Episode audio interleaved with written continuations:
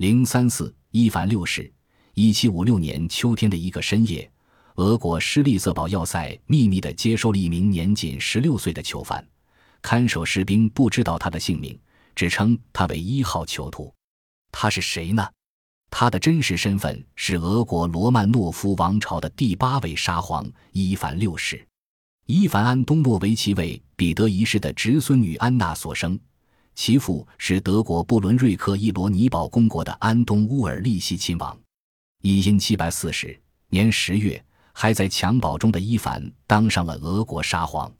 因伊凡六世才出世三个月，便由其母摄政，总管国事。他们以这个尚在吃奶的婴儿的名义颁布法令，任免大臣，发动战争，鱼肉百姓，招致社会各阶层的不满。因而沙皇只是在每逢大典或外国使节来访，才被抱到阳台上供人瞻仰。一七四一年十一月二十四日，俄国宫廷再次发生政变，彼得一世的女儿伊丽莎白依靠皇族和禁卫军的支持，逮捕了伊凡六世及他的父母，自立为皇。于是执政仅十三个月的伊凡六世又成了阶下囚。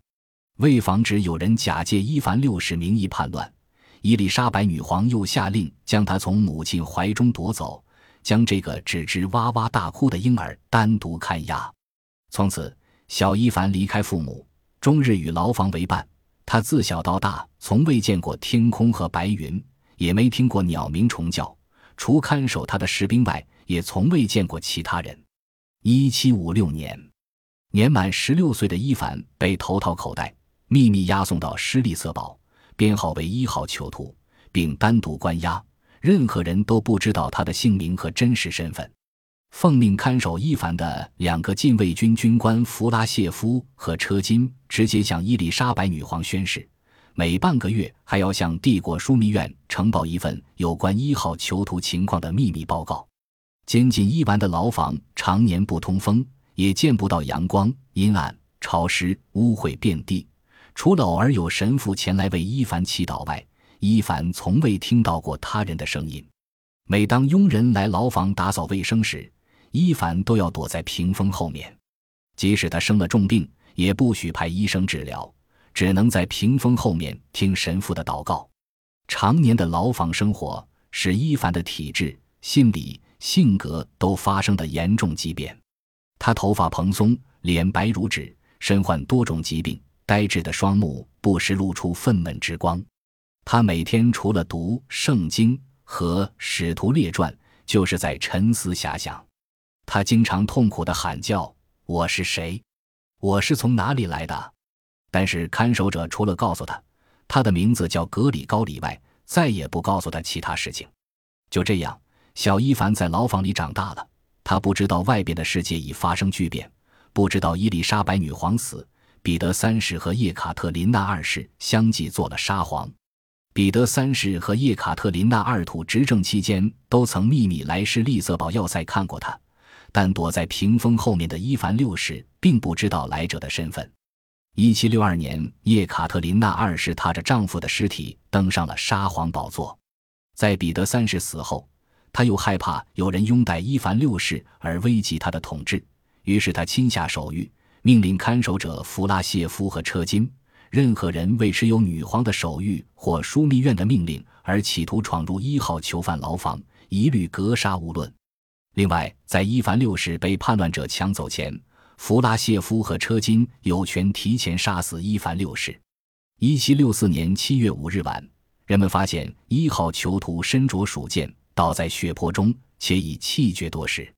这样年仅二十四岁的伊凡，在度过了二十三年的铁窗生涯后，终于成了俄国宫廷政治的又一牺牲品。四天后，叶卡特琳娜二世得知此事，惊喜地说：天意可真是神奇的不可思议呀！八月十七日，枢密院宣布前沙皇伊凡六世因病去世。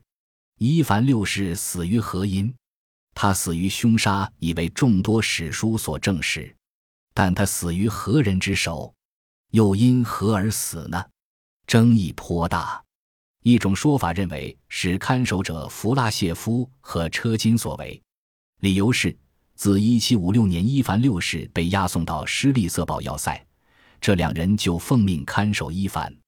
按照上边命令，他俩住在伊凡牢房外边的小屋，不能与家人通信，不能离开要塞一步，不能与亲友见面，也不能上街寻欢作乐。因此他们无疑被判处了终身监禁，只要一号囚徒不死，他们就永无自由之日。他们曾多次向枢密院请求调换他人，但上边除了不断给他们加官增薪外，对他们的请求置之不理。因此他们在度过八年监禁后，终于忍无可忍而杀死伊凡，寻求解脱。